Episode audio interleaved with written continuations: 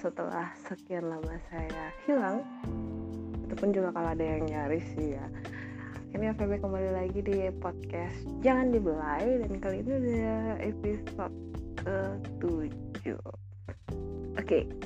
uh, eh, hari ini gue tagnya malam jadi makanya suara gue agak-agak uh, lembut-lembutin gitu takutnya ponakan gue lah langsung bunyi eh bunyi maksudnya nangis gitu loh nah hari ini sebenarnya gue mau cerita banyak sih di episode 7 itu lebih pengen pengennya itu kemarin yang temanya horor gitu. Tapi belum dapat pasangan soalnya gue pikir lebih enak kalau misalnya gue cerita yang horor gitu ada temennya gitu.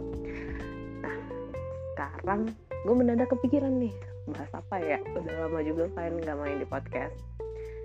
Oke hari ini gue mau bahas tentang uh, sesuatu yang sudah lama sekali saya berteman dengannya, bersahabat dan bahkan menyatu.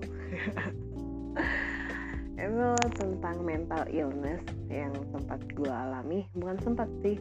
Hmm, kalau sempat berarti udah enggak ya, tapi masih sih sampai sekarang. Jadi uh, itu tentang bipolar. Oke, okay, bipolar lagi ngetren nih kayaknya bipolar ya. Pasti uh, bukan ngetren juga. Just di sini gue cuma mau bilang kalau pada dasarnya ini menurut opini gue pribadi ya gue bukan psikiater gue bukan psikolog gue juga nggak pernah belajar psikologi gue cuma uh, eh, banyak sharing aja kebetulan sama teman-teman gue yang di psikologi. Pada dasarnya sih menurut gue semua manusia itu sakit jiwa. Hanya bergantung uh, lingkungan sekitar kali ya dipicu atau gimana triggernya gimana. Makanya ada yang kelihatan saja jiwanya ada juga yang enggak. Sama halnya kayak gue nih uh, jadi ini bipolar juga bukan self diagnose ya atau diagnosa sendiri karena gue ngelihat ciri-cirinya ternyata sama. Nope. Uh, sebenarnya gue didiagnosa bipolar itu sekitar apa nih ya dua tahun yang lalu sekitar dua atau tiga tahun yang lalu. Uh, itu pun karena gue udah nyerah dan gue akhirnya konsul sama psikiater dokter jiwa di sini di Toraja. Jadi waktu itu uh, sebenarnya banyak sih ciri-cirinya. Waktu itu belum mau self diagnose cuman ada teman yang uh, kebetulan waktu itu dia ngambil S2 S1 nya psikologi S2 juga dia ngambil psikologi. Banyak lah kita cerita. Terus dia ngomong e, kamu harus sama ahlinya. Karena kalau aku lihat ciri-cirinya itu kamu uh, kayaknya bipolar deh. Tapi waktu itu aku nggak mau terlalu mikirin soal bipolar itu. Jadi buat kamu nih yang dari tadi dengar dan nggak tahu bipolar itu apa coba deh kamu googling. Ya uh, singkatnya bipolar itu perubahan mood yang drastis swing mood ya. Jadi bisa kadang tiba-tiba marah tiba-tiba sedih tiba-tiba ketawa tiba-tiba ya begitulah. Pokoknya moodnya berubah-ubah. Dan itu kadang uh, tanpa alasan gitu loh. Jadi waktu itu gue di paling pertama nih ya paling pertama banget itu sadar kalau there's something wrong with my uh, mental gitu waktu itu gue masih kuliah. Lupa juga semester berapa pokoknya itu udah agak-agak agak-agak tua lah. 2000 sekitar 2015 mungkin. Nah jadi waktu itu gue lagi capek banget lelah banget dan uh, gue tuh cuman butuh perhatian sih to be honest. Gue cuman butuh perhatian dari teman-teman gue dan gue nggak dapatkan itu karena kebetulan juga waktu itu gue lagi jomblo. Jadi uh, aku coba untuk cari perhatian dengan cara kabur dari kos nggak ada kabar dan bla bla bla sampai akhirnya gue pulang ke kos dan tiba-tiba aja gue jadi histeris gitu. Nah dari situlah gue ngerasa there's something yang eh, nggak uh, benar nih sama diri aku. Oke okay, mungkin memang dari awalnya gue udah kelihatan kayak orang gila gitu ya maksudnya terlalu hiperaktif lah gitu dan kadang-kadang gue juga terlalu melankolis tiba-tiba apa ya sensitif banget gitu loh. Cuman gue nggak sih tuh biasa aja itu emang udah karakter gue kayak gitu. Sampai akhirnya yang kejadian gue histeris itu ada yang pikir gue keserupan. Tapi sebenarnya enggak sih uh, gue mengakui kalau itu gue cuma butuh perhatian aja. Oh lebay banget ya. Nah sampai akhirnya nah itulah gue konsul sama temen gue uh, gue banyak cerita cerita. Cerita sempat sih waktu itu uh, jadinya gue mencari apa ya pengalih perhatian gitu loh. Supaya gimana caranya ya gue nggak swing karena waktu itu obviously ada emang ada pemicunya. Dan yang pemicunya waktu itu sebenarnya cuman gara-gara gue patah hati gitu. Drama banget ya nah jadi akhirnya gue cari pengalihan isu pengalihan untuk pengalihan perhatian dan di situlah mulai bermunculan kenakalan-kenakalan yang lain. Pokoknya dari semenjak itu sampai gue selesai kuliah. Sampai akhirnya pas gue balik ke Toraja nih gue nggak tahan kan uh, dengan dosa-dosa dosa-dosa. Dengan kebiasaan-kebiasaan itu akhirnya gue memutuskan untuk konsul dengan uh, psikolog. Nah kebetulan yang gue dapat itu uh, beruntungnya gue konsulnya sama uh, seorang pendeta nih di sini. Dan dia adalah psikolog. Jadi gue sekalian konseling pastoral lah ya gitu. Pas sama beliau itu kan gue ceritain sisi yang lain nih permasalahan yang lain yang kebiasaan gue setelah temen gue ngatain gue bipolar kan. Jadi gue nggak ngasih keluarin sisi bipolarnya. Gue malah kebanyakan cerita tentang yang kebiasaan-kebiasaan yang sering gue buat waktu itu. Sampai akhirnya waktu itu gue di diagnosnya OCD obsessive compulsive disorder. Jadi gue nggak tenang nggak pikiran gue nggak tenang kalau pokoknya gue nggak ngerjain sesuatu yang harus apa ya katanya itu kayak perfeksionis gitulah enggak sih? Nah jadi waktu itu pas tahun 2017 awal tahun 2017 itu gue didiagnosa OCD sama uh, pendeta yang psikolog itu. Jadi gue selama beberapa bulan ikut konseling pastoral akhirnya ada perubahan sikap. Syukurnya sih ada perubahan sikap ya waktu itu. Tapi saat gue mau mangkas OCD ini bipolarnya itu muncul. Waktu itu gue belum berani bilang bipolar sih sebenarnya sampai akhirnya temen gue uh, pokoknya waktu itu gue udah nggak tahan banget nih. Gue swing moodnya parah banget karena itu bisa sampai yang gue berhari-hari nangis mulu terus nangis nangis nangis dan nggak mau keluar dari rumah. Terus kerjanya cuma nangis aja dan nggak tahu nangis kenapa. Habis itu bisa juga gue jadi hiperaktif banget berhari-hari. Gue nggak bisa tidur gue mikir ah kerja kerja kerja kerja gitu kan dan itu sangat melelahkan sekali saudara-saudara karena uh, apa ya tenaga kita itu jadi terkuras dan fisik kita itu nggak siap untuk yang kayak tiba-tiba harus malas tiba-tiba harus aktif gitu. Jadi gue lelah dan jadi temperamen banget di rumah sering tiba-tiba nangis di depan umum tiba-tiba marah teriak gitu di depan umum. Nah situ aku mulai ngomong sama teman kan ya kebetulan waktu itu sampai sekarang sih. Uh, dia kan kerjanya di rumah sakit dan di poli jiwa. Akhirnya gue konsul lah sama dia. Gimana ya gimana gimana, gimana akhirnya diajakin lah aku untuk konsul aja gitu sama psikiater dokter jiwa di rumah sakit. Nah waktu itu uh, sama dokternya aku cerita kayak gini gini gini gini dan itu sudah berlangsung lama. Sebenarnya udah sering kayak gitu cuman kayak belakangnya itu parah banget gitu loh. Karena uh, waktu itu ditambah lagi dengan gue yang stres banget ngalamin reverse culture shock. Gue balik ke Toraja dan banyak banget hal yang bikin uh, gue jadi culture shock gitu kan. Jadi stres stres banget waktu itu. Sampai akhirnya pas gue cerita cerita uh, di diagnosa lah bipolar itu. Jadi gue positif bipolar bipolar nih ceritanya jadi hmm, dengan dokter itu gue mungkin sekitar dua bulan ya uh, minum obat terapi obat penstabil mood dan juga penenang. Soalnya gue susah banget tidur. Gue bisa kadang bisa berhari-hari kagak tidur. Kerjanya ya itu kalau bukan kerja kerja kerja ya nangis nangis nangis gitu. Nah akhirnya uh, gue ngambil apa gue ngikutin terapi obatnya sekitar dua bulan sampai akhirnya gue pikir ah udah kok gue udah bisa lepas. Soalnya waktu itu juga dokter yang ini dia ngasih dosisnya agak tinggi. Jadi gue uh, obat penenangnya itu gue jadi kebanyakan tidur banget. Padahal waktu itu gue harus sambil uh, ngerawat papa gitu. Akhirnya gue stop obatnya dan waktu itu juga mood lumayan bagus sih soalnya uh, waktu itu kebetulan gue punya pacar yang maksudnya bisa bisa apa ya cuek aja gitu loh nggak maksudnya uh, ngasih motivasi itu enggak enggak lu normal kok kayak gitu tuh normal ya gitu.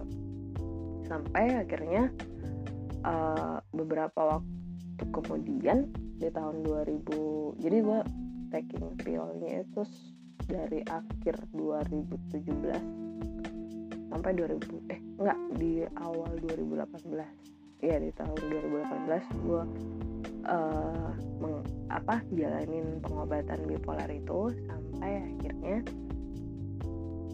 sekitar dua bulan. Hmm, sekitar dua bulan ya gue stop. Dan mencoba untuk menjalani hari-hari gitu eh enggak sih nggak dua bulan lebih deh kayaknya. Pokoknya agak lumayan lama sih ya. Sampai akhirnya gue menjalani membiasakan untuk menjalani hari-hari gue tanpa obat.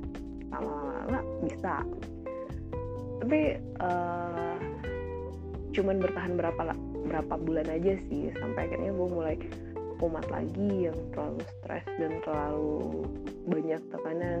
Sampai uh, akhirnya gue aduh gimana ya? Dilema juga mau ke dokter ini lagi. Tapi gila dosisnya lumayan tinggi nih. Gue nggak bisa kan terlalu banyak tidur nanti. Sampai akhirnya uh, ternyata dokternya udah diganti. Temanku ngajakin lagi kan coba deh konsul sama dokter yang lain lagi. Udah gue konsul ternyata cocok nih sama dokternya. Habis itu dikasih obatnya juga nggak yang terlalu tinggi dosisnya asik lah pokoknya. Jadi gue sempat perawatan itu selama satu bulan. Taking pill lagi taking med lagi. Habis itu lumayan enak rasanya. Gue bisa tidur normal mood juga stabil dan pekerjaan juga lancar waktu itu. Lumayan lah ya. Sampai uh, masuklah di masa di mana bokap gue mulai makin drop nih. Sampai masuk di bulan-bulan yang udah apa jadi sering bolak-balik masuk rumah sakit kan. Udah aku nggak ada bukan nggak ada waktu sih tapi aku mikir kayak lo aku mau cerahkan waktuku saja perhatianku saja buat papa. Dan waktu itu lucunya adalah obat yang gue minum selama terapi itu uh, sekitar dua bulan ya. Uh, itu bikin berat badan gue turun banget. Aslinya bikin nggak nafsu sih nggak nafsu makan nggak nafsu ngapa-ngapain. Tapi still kerja masih bisa. Dan sampai akhirnya gue berhenti nggak ada waktu nggak ada waktu untuk ke rumah sakit waktu itu. Kayaknya gue berhenti berapa bulan dan masuklah di masa-masa kritis papa sampai akhirnya papa meninggal. Mungkin setelah papa meninggal itu di bulan Maret tahun 2019 ini ya setelah papa meninggal itu ada jeda sekitar satu bulan sampai akhirnya gue mulai minum obat lagi aku mulai minum obat lagi dan waktu itu uh, ditegur sih sama dokternya. Katanya jangan apa ya jangan kalau pemain sebenarnya untuk perawatan bipolar itu minimalnya minimalnya untuk lihat reaksi obat itu sekitar tiga bulan atau empat bulan.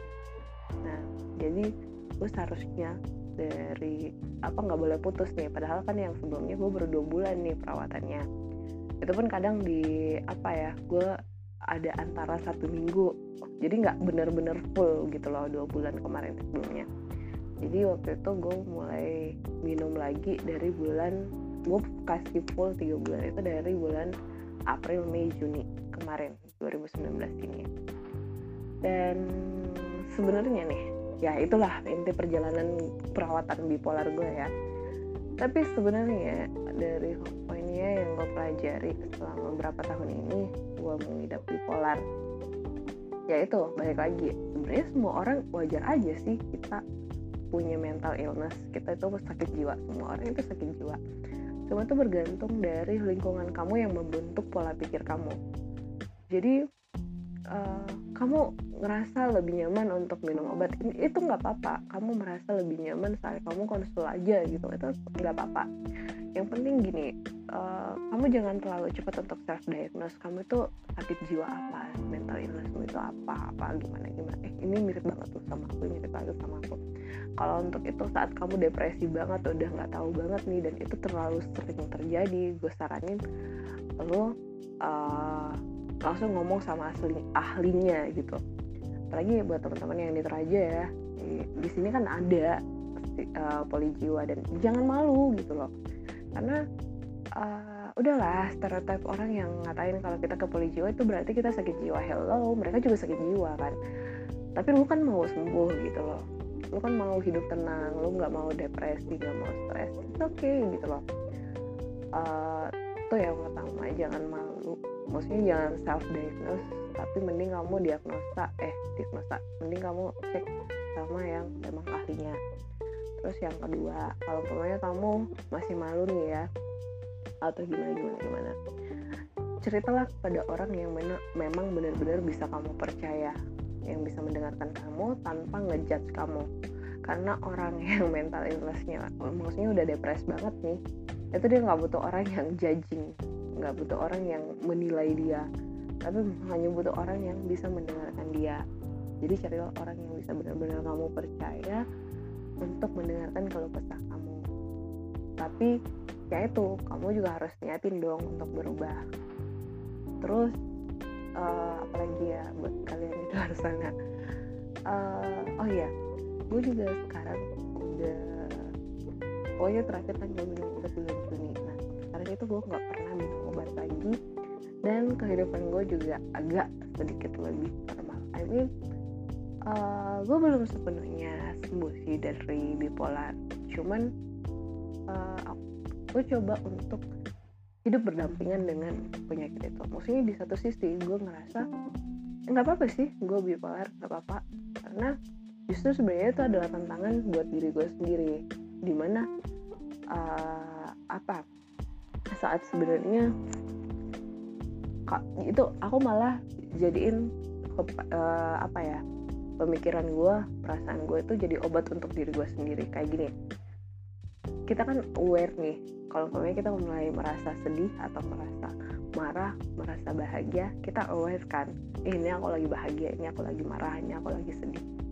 Dan saat aku ngerasain eh, perasaan-perasaan yang kayak gitu itu aku kembali nanya ini aku sedih kenapa sih? Ini aku marah kenapa sih? Ini aku uh, ketawa kenapa sih?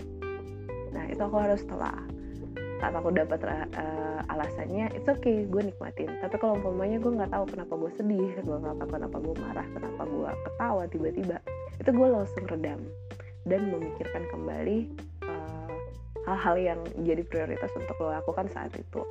Jadi nah ini kayak kemarin uh, gue kadang kan terlalu banyak kadang gue terlalu banyak uh, marah nih ya.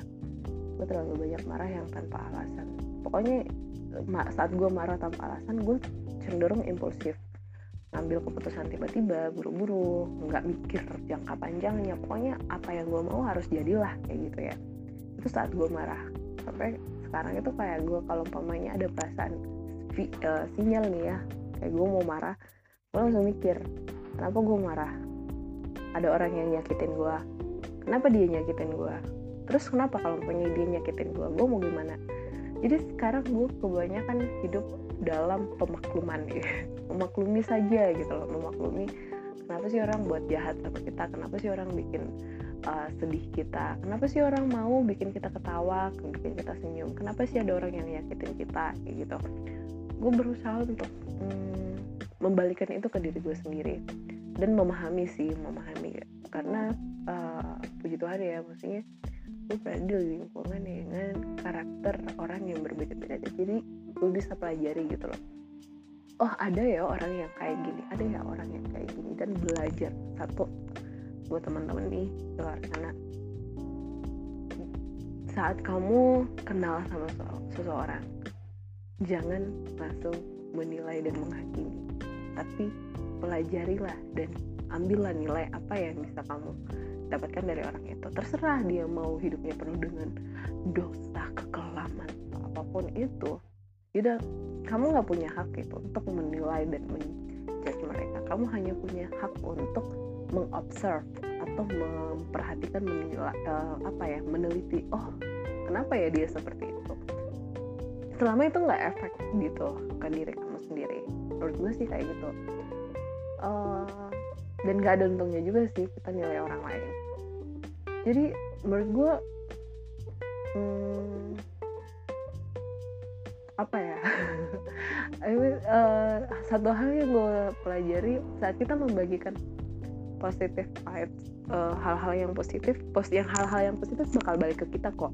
Salah satunya adalah mengurangi untuk menilai orang apalagi menilai sesuatu yang negatif dari orang lebih baik kita nilai yang positifnya aja dari dia. Sekalipun kehidupannya negatif banget pasti ada nilai positifnya gitu loh.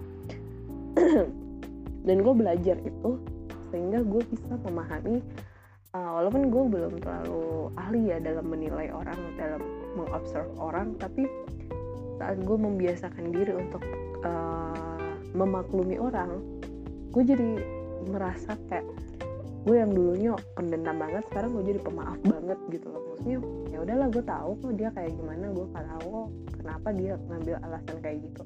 Tapi yang masuk akal juga berbuat baik ke orang. Itu intinya adalah buat teman-teman yang merasa mungkin depres atau bingung atau kayak apa ya kamu nggak tahu nih duh kenapa sih gue moodnya banget swing kenapa sih gue uh, kayak ngerasa sendiri banget useless dan nggak ada yang pahami gue gue sarankan untuk banyaklah berkeluh kesah kepada orang yang kamu percaya. Tapi uh, gue sendiri sih lebih banyak waktu itu apalagi ya pas titik balik gue banget nih baru-baru beberapa bulan yang lalu. Sedang itu setelah gue lepas obat itu luar biasa susahnya karena waktu itu gue pengen uh, pas lagi di luar kota pengen mikirnya tuh pas lagi depres banget pengen minum obat aja deh.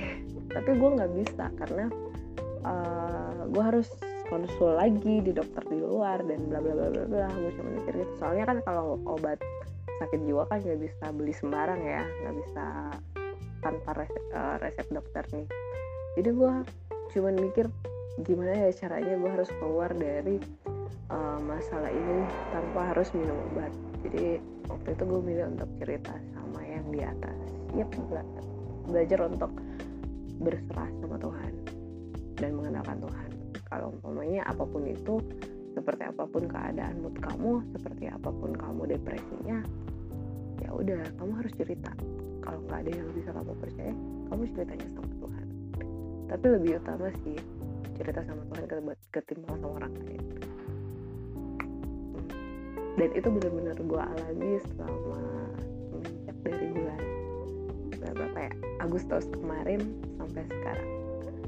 Dan puji Tuhan sampai sekarang gue bisa mulai sedikit mengontrol mood dan emosi. Walaupun ya belakangan ini buat teman-teman gue yang cowok di mana pun kalian gue memang kadang ngegas banget tapi itu belum seberapa dibanding waktu gue masih uh, dalam perawatan loh. Cuman itulah uh, sekarang gue mood walaupun kadang buat beberapa temen itu jelek mulu ya tapi sebenarnya enggak sih gue bawa buat bercanda aja dan itu yang membuat kita semakin akrab. Eci pembelaan gue ya gue nggak tahu gue ngomong apa intinya buat teman-teman di luar sana yang mungkin merasa depres atau apa dan pengen cerita gue bukan ahlinya sih ya tapi gue siap kok untuk mendengar kalau kesah kalian. Oke? Okay? itu aja mungkin untuk episode kali ini. Thank you ya buat kamu yang masih mau dengerin podcast gue Ke depannya gue mau aktif lagi deh bikin podcast. Dukung terus saya untuk maju menjadi podcaster. Apa coba? See you bye bye thank you